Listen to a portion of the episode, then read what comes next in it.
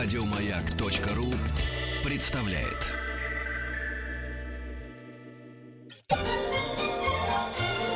Новогодний базар.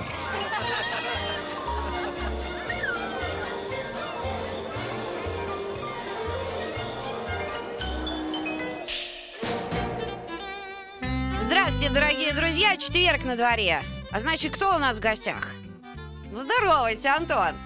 Здравствуйте, Или ребята. ты задумался о том, э, что попросить у Деда Мороза?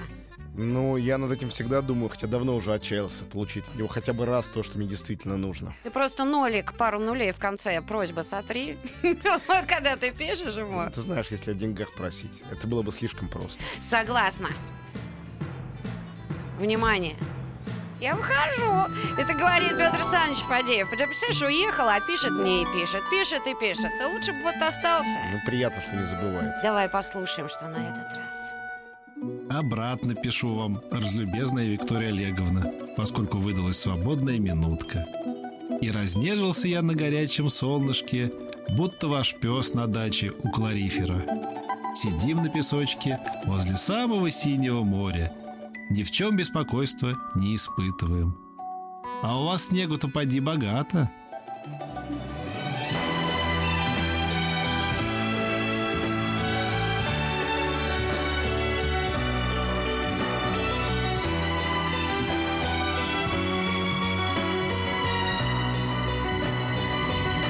Спутник кинозрителя. Да, Антон, нет сегодня твоего оппонента, поэтому можешь смело рассказывать все, Всю что правду. думаешь, да, все, что думаешь э, и о новинках, э, и о чем-то другом. Но я решительно возражаю. Я всегда рассказываю смело, что я думаю, даже если оппонент пытается оппонировать. Меня т- такие вещи не смущают. Я И- тебе верю э, просто вот безоглядно. Еще раз всем привет. Э, Я сразу прошу прощения за то, что у меня совершенно от этой погоды сел голос. Э, Ну, я решил не отменять все-таки эфир, потому что очень много интересных фильмов. И я, э, хрипя и срываюсь, но срываюсь, хоть как-то о них расскажу. Мне кажется, лучше, чем никак. И э, я, наверное, начну с того, чтобы отдать долг, потому что меня много спрашивали про 28 панфиловцев. Я специально пошел их посмотрел для того, чтобы сегодня о них рассказать.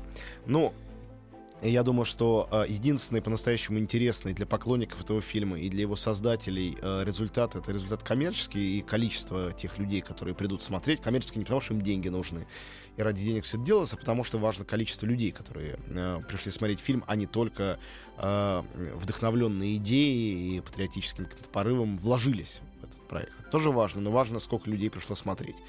Вот, а, как я понимаю, пока что рекордов они не побили. А, ну, фильм все еще идет в прокате.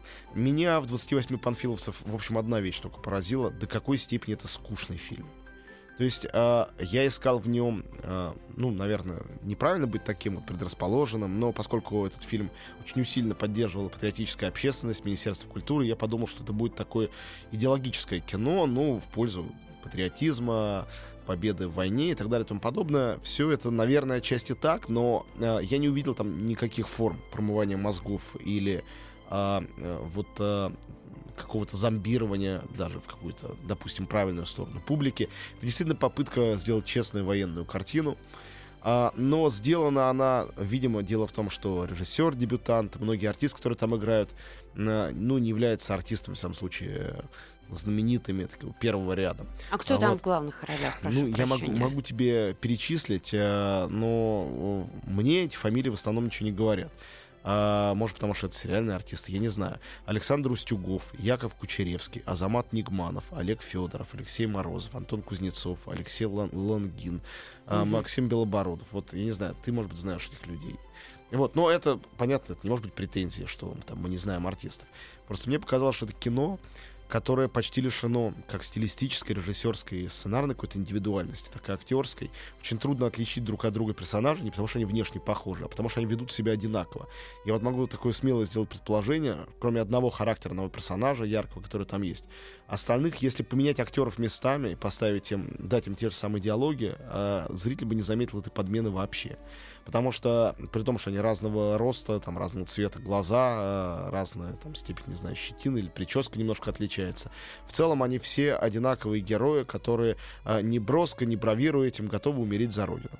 Весь фильм про то, как они э, готовятся умирать за родину. Многие умирают, а некоторые выживают за родину отражая, значит, э, э, нападения совершенно безликих в этом фильме. Ну, может, это и хорошо, опять же, врагов, потому что там никаких индивидуальных э, фашистов нету. Идут танки, идут, значит, пехотинцы какие-то замотанные, ну, поскольку дело происходит зимой, в разнообразные шарфы, лиц не разглядишь. И друг с друга они стреляют. И так весь фильм. Потом фильм заканчивается. Вот, а я, конечно, нахожу абсолютно нелепой претензию, что в реальности, допустим, этого подвига не было. Это мифологема придуманная, фильм художественный. Я не помню в нем титра поставлено по реальным событиям. Нету такого. Это действительно, э, ну, кино как бы игровое с придуманной историей, придуманными персонажами, базирующееся на этом вот апокрифе, на красивом мифе о том, как 28 человек, по сути дела, спасли Москву от нападения немцев. Ну, понятно, что не совсем так было, но это работает как вот такая вот метафора. А, я смотрел фильм, честно говоря, очень скучая, думал, в чем, собственно говоря, моя главная претензия, главная проблема с этим фильмом. И я сформулировал ее следующим образом. То есть, почему мне скучно? Всегда может вопрос задать. В чем, в чем вообще дело? Может, дело во мне, а вовсе не в авторах. И вот ответ, который я для себя нашел, а, повторяю, не претендую на какую-то универсальность, а, это то, что у режиссера, у сценариста, у авторов этого фильма а единственная задача была такая наивная задача взять и рассказать красивую историю. С моей точки зрения, кино так не создается. Любое кино, а, даже если оно про хоббитов, про супергероев, неважно, должно отталкиваться от современности и что-то сообщать современному зрителю о нем, о мире, в котором он живет. Единственное, что может сообщить 28 панфиловцев, но надеюсь, что фильм этого не транслирует, это что Россия живет в вечном, в состоянии вечной войны, в, в окружении врагов, от которых надо, а, даже если нас меньшинство, отбиваться, пока ты не умрешь, потому что Родина превыше, чем все остальное. Ну, окей, пусть будет так, но мне кажется, что все-таки официально мы сегодня находимся в состоянии мира, а те а, кусочки холодной войны, которые отовсюду иногда подают себе сигналы, это неприятная вещь, э, которую э, каким-то героизмом э, натужным усугублять не нужно. Моя точка зрения, повторяю. То есть э, я не понял, какое отношение этот фильм имеет к, ко мне сегодняшнему сидящему в зале. Я не почувствовал этой связи вообще. Странным образом, когда я смотрю старые фильмы о войне, недавно записывал интервью с э, э Мариной Тарковской, сестрой э, Андрея Арсеньевича, мы говорили, в частности, о Ивановом в детстве, и э, она, я говорю, вот какой фильм сейчас Тарковского смотреть для людей, которые его не видели? Она говорит, Иваново детство. Я говорю, почему? Я говорю, ну посмотрите, вот Украина, Донецк, посмотрите Сирия, да, дети, которые остаются без родителей, травмы на всю жизнь военные. Я думаю, и правда, это то, в чем мы живем сегодня, в чем сегодня живет мир. И фильм об этом нам говорит, о том, как психологически это переживать.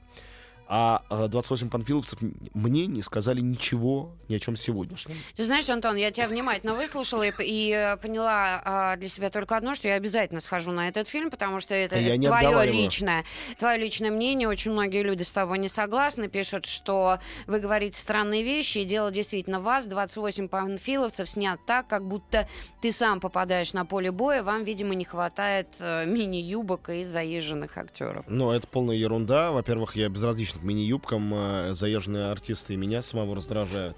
Но э, что касается э, того, чего хватает, а чего не хватает, э, э, мне кажется, что аттракционом, чтобы попадать самому на поле боя, война не должна остановиться. Ничего хорошего в этом нет.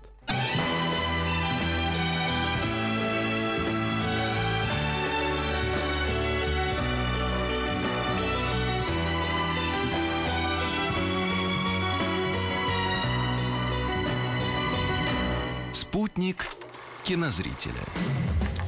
Давайте перейдем а, к другим фильмам. А, давайте, давайте. Премьерам. А, и э, и... Мы с Верой обязательно сходим на 28 Панфилов. Ну, сходите и отчитайтесь, и скажите, Абсолютно. что вам понравится.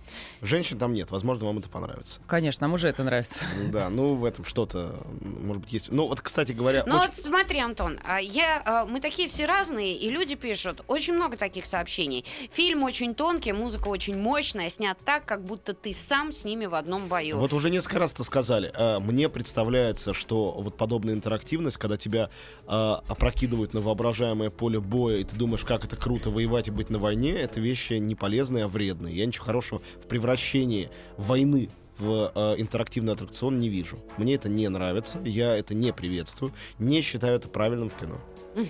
Все. Ну, в общем, вот, за э, сюжетом, совершенно. за вдумчивостью, за осознанием. Но все, э, давайте я так скажу, все лучшие советские фильмы о войне, они все были сделаны не о поле боя. Лучший советский фильм о войне — это «Иваново детство», это «Проверки на дорогах», это «Летят журавли», а, это э, баллада о солдате. Их это очень много, восхождение. ты сейчас не Нет, перечислишь э, секундочку. фильмы о Я не перечисляю все, я называю самые лучшие. Ты назвал пять фильмов, попробуйте оспорить, что это лучшее.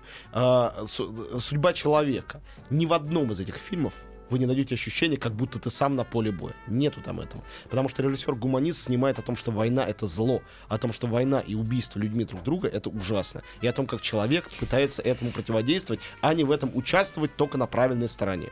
Ты сказал, надо отдать должное, и начал об этой картине рассказывать. Может быть, есть картины, где как бы не надо отдать должное, но рассказать хочется. Да, картин много, на самом деле, сегодня очень. А, еще одна, на мой взгляд, опять же, неудача фильм Роберта Земекиса «Союзники». И это, а, вот я сейчас попытался сравнить 28 панфиловцев с советским кино о войне. Вот главный американский фильм о войне, который был, кстати, снят когда Америка еще не воевала, если я правильно понимаю, если я правильно помню э, дату, но во время войны. А, это фильм «Касабланка».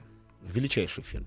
Фильм об оккупированной немцами Касабланке, где разворачивается история любви, которую разыгрывают там Ингрид Бергман и Хамфри Богарт. Mm-hmm. Потрясающая совершенно лента там шпионаж, там немцы, там французы, там любовь, там джазовая музыка, сыграет основа Сэм, это могло быть началом прекрасной дружбы и так далее. Великая картина. «Союзники» — это попытка Роберта Земекиса, ну, выдающегося современного американского режиссера, автора Фореста Гампа, трилогии «Назад в будущее» и многих других картин, а, ну, как вот дважды войти в одну реку. Это не чистый а, ремейк, но это история, как в «Касабланке» встречаются мужчина и женщина. В данном случае они оба а, как бы шпионы сопротивления, агенты, потому что в Касабланке была только женщина. А, оба они агенты сопротивления, и она из Франции, он из Англии. Uh, и они встречаются там ради исполнения некого задания, не буду рассказывать какого, и они, встретившись друг друга, полюбили. В общем, это фильм подается как история любви, но э, беда в том, что союзники, получается, истории шпионажа, а не истории любви. Мне кажется, он подается, знаешь как, от создателей Фореста Гампа. Ну, это само собой, но тут не, на Фореста Гампа вообще это не похоже совсем никак. О чем и речь? А мы-то по пошли бы? Ну, мы пошли бы на Брэда Питта, Вера. Ну, кто как. Когда, когда Брэд Питт, э, э, значит, э, объявила о разводе с Анджелиной Джоли, или она объявила, не помню, моментально возникла инсинуация, что это все из-за Марион Котияр. Угу. Потому что Брэд Питт с Марион Котияр здесь играют две главные роли. И э, Марион тут же это все опровергла в тот же день, абсолютно возмущенно, словами, что у нее есть э, любимый мужчина и что за бред. Ну, мне кажется, любой человек, который посмотрит фильм «Союзники», поверит э, Марион, потому что никакой так называемой химии между ними а, никакого вот этой а это а, аромата, плохо. Воз... конечно, плохо. Аромата в воздухе не ощущается. И когда этот фильм, который, будучи аллюзией на старую картину, тотально лишен иронии, который сделан на полном серьезе, сентиментальнейшая драма, в эту сентиментальность выруливает совсем уже куда-то, выкручивая ручку до предела, когда они уже поженились, у них родилась маленькая очаровательная дочка, и тут герой сообщает, что, возможно, его жена двойной агент, и он начинает переживать. То есть э, уже из шпионажа это сваливается в совсем уже почти неприличную мелодраму. Как мог Земекис, такой тонкий режиссер, на а, такую простенькую историю податься? Как он мог не почувствовать, что не возникает этого романа в воздухе между двумя главными героями, явно сведенными там искусственно при помощи продюсеров, которые сказали, вот получится хорошая, красивая экранная пара. А потом наняли режиссера. Вот, я уверен в том, что было именно так, это чувствуется. Или Земекис окончательно потерял нюх, не хочу в это верить, э, но это уже второй его фильм после фильма «Прогулка», который не вызывает у меня вообще никакой практически симпатии. Ну, то есть неудача. неудача опять. И а еще одну неудачу скажу, прежде чем после новостей перейти к удачным, хорошим картинам. Это фильм «Планетариум» э, французской постановщицы Ребекки Златовски. Это очень странный фильм, который задумывался как супер причудливый, и именно из-за этого, по-моему, не получился. 30-е годы 20 века, Париж, и две сестры-американки загадочные проводят спиритические сеансы. Одна из них медиум, другая помогает ей осуществить сеансы. Затравка. И потом появляется кинопродюсер, который э, хочет, значит, э, в кино перенести всю эту историю и там вызывать оживших духов. Э, то, что интереснее всего, то, что сестер тут играет Натали Портман и Лили Роуз Мелоди Депп. Это дочь? Да, это дочь. 16-летняя дочка Джонни Деппа. Очень, кстати говоря, похожая. И на него, и на Ванессу прям вот похожая. Вся в татуировках и дерется. А, ну, я этого я не говорил. Вот. Я сейчас трейлер. А, но а, дуэт у них действительно симпатичный. Это лучше, зачем имеет смысл идти на этот фильм. Совершенно какая-то завиральная история. Сюжет совершенно не трогающая, удивляющая, заставляющая пожать плечами 20 раз за время просмотра.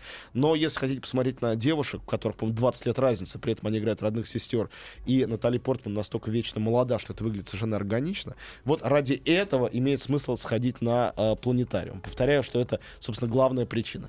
Вот, а после новостей у нас будет, наконец, диснеевский мультик э, э, «Муана», «Плохой Санта 2», которого, наверное, многие ждут, и фильм «Одиссея» про э, великого Кусто. Угу. Тебе спасибо за фильм «Прибытие». В кавычках. Сказали, самый дурацкий фильм. Бедный, а бедный, ты посоветовал. Да, естественно. Друзья, кому не понравилось прибытие, сразу, пожалуйста, на 28 панфиловцев. Бегом. Новогодний базар.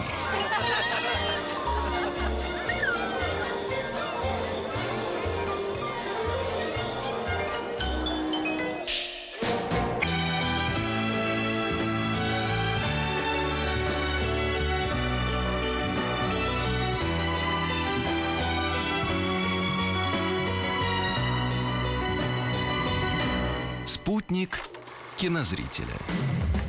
Э, как психологи появляются в студии, если они выходят за кадр из эфира, все бегут к ним спросить что-то очень важное.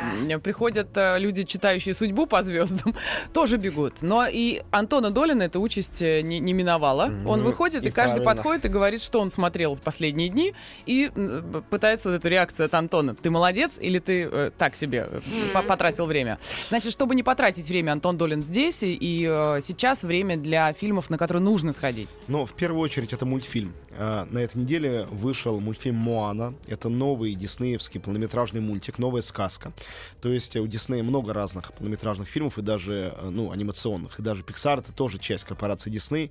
Но в данном случае речь идет о традиционных больших анимационных сказках, таких, таких как вот последние в этой линейке были «Холодное сердце» и э, Рапунцель. Собственно, то, что у них называется сказки про принцесс обычно. Вот это сказка про принцессу, которая, что ужасно забавно, там все время называет себя не принцессой. Ее зовут Муана. Это сказка, поставленная на э, основе полинезийских мифов. Поэтому там полно странностей, что мне ужасно нравится. То есть там есть конфликт, связанный с тем, что главная героиня, дочь вождя, отправляется в плавание, Э, она ищет э, э, некого полубога Мауи, который у какой-то богини похитил когда-то драгоценный магический камень ее сердца, а у него за это другая богиня отобрала его волшебный рыболовный крюк. Они ищут этот крюк, потом они ищут богиню, чтобы вернуть ей сердце. Совершенно какая-то безумная история. А, также присутствует говорящий, поющий демонический краб, за которого поет Илья Лагутенко в русском дубляже, очень неплохо. А, также присутствует а, сцена умопомрачительная с нападением оживших кокосов пиратов, которые стреляют отравленными стрелами в главных героев. Также присутствует в качестве лучшего друга а, героини самый тупой, а, наверное, персонаж всей вселенной Диснея за все времена. Это петух по имени Хей-Хей, а, у которого нет, он не умеет говорить, у него нету разума, и он все время им мешает. Он Э, постоянно просто путается в ногах. Это гениальный петух, и он, по-моему, воплощает, в принципе, мужское начало в этом мультфильме, потому что это мультфильм о том, что мужчины не нужны. Это один из редких мультфильмов Диснея, где романтической линии нет в принципе. Но она такая же дикарка, Дело не в этом, она просто умнее, чем мужик. При том, она просто он, любит демонического он, краба. Он, он, ну, она их всех этих, всех, кто мужского пола, она недолюбливает. Всех, кто женского, с ними находит общий язык. Начинается с того, что папа ее в путешествие не пускает, тогда она обращается к бабушке и маме, и те ее снаряжают в путешествие и пускают. То есть это абсолютно э, феминистская история антиэротическая, э, но очень приключенческая. Э, сделали ее, кстати говоря, два отличных э, э, чувака, Джон Маскер и Рон Клеменс. Вы все их отлично знаете, хотя наверняка у многих из вас имена Джон Маскер и Рон Клеменс не вызовут никаких ассоциаций. Это те самые два человека. Кто русалочку делал? Русалочку и Аладдина. Ну, вот на, секунд, на секундочку. Потом мне сделали Геракла, который был послабее, хотя тоже ничего. Потом мне сделали Планету Сокровищ, которая была совсем слабая. Потом Принцессу и Лягушку, это был последний 2D мультфильм Диснея. И, в общем, затихли лет на 9, на 8, надолго. И сейчас, после длинного перерыва, они сделали первый свой вот 3D-компьютерный мультфильм. Сделали совершенно превосходно. Это действительно настоящий Дисней с юмором, с песнями, э, с, повторяю, неизвестной для нас мифологией. Очень красиво, эффектно, забавно, трогательно сделано. И, ну, это действительно настоящий диснеевский хит. Э, априори для любой публики, то есть туда можно идти взрослым э, без детей, можно идти детям без взрослых, можно идти всей семьей, каждый для себя что-то найдет. Хотя вот что найдут феминисты и феминистки, я боюсь даже вам рассказывать, потому что там есть очень откровенные эротические символы. Надеюсь, что дети их не прочтут. Вот, э, но я их э, как-то даже... Ну, ты специалист. Да, наверное, поэтому. Вот, Моану, в общем, я всем очень рекомендую. Э, следующий фильм, который я рекомендую, э, но с некоторыми оговорками, но рекомендую, это фильм «Одиссея», французская картина, Жером Саль. Это просто очень хороший байопик. Это жизнеописание э, человека, которого, я думаю, в нашей стране все еще все знают, Жака Ива Кусто. История жизни Кусто, от его молодости, когда он был мечтателем, который хотел стать исследователем океана, до того момента, когда он стал великим исследователем океана. И, кстати говоря, великим кинематографистом, а, деятелем кино. Не все про него это как бы понимают и знают. Это То есть... документальный фильм? Нет, это игровой фильм о его жизни. Все, где... все документальные фильмы его смотрела, а, ну, которые по телевизору шли. Скажу вам, друзья, по секрету, никому не говорите. Его фильмы интереснее, чем фильм о нем.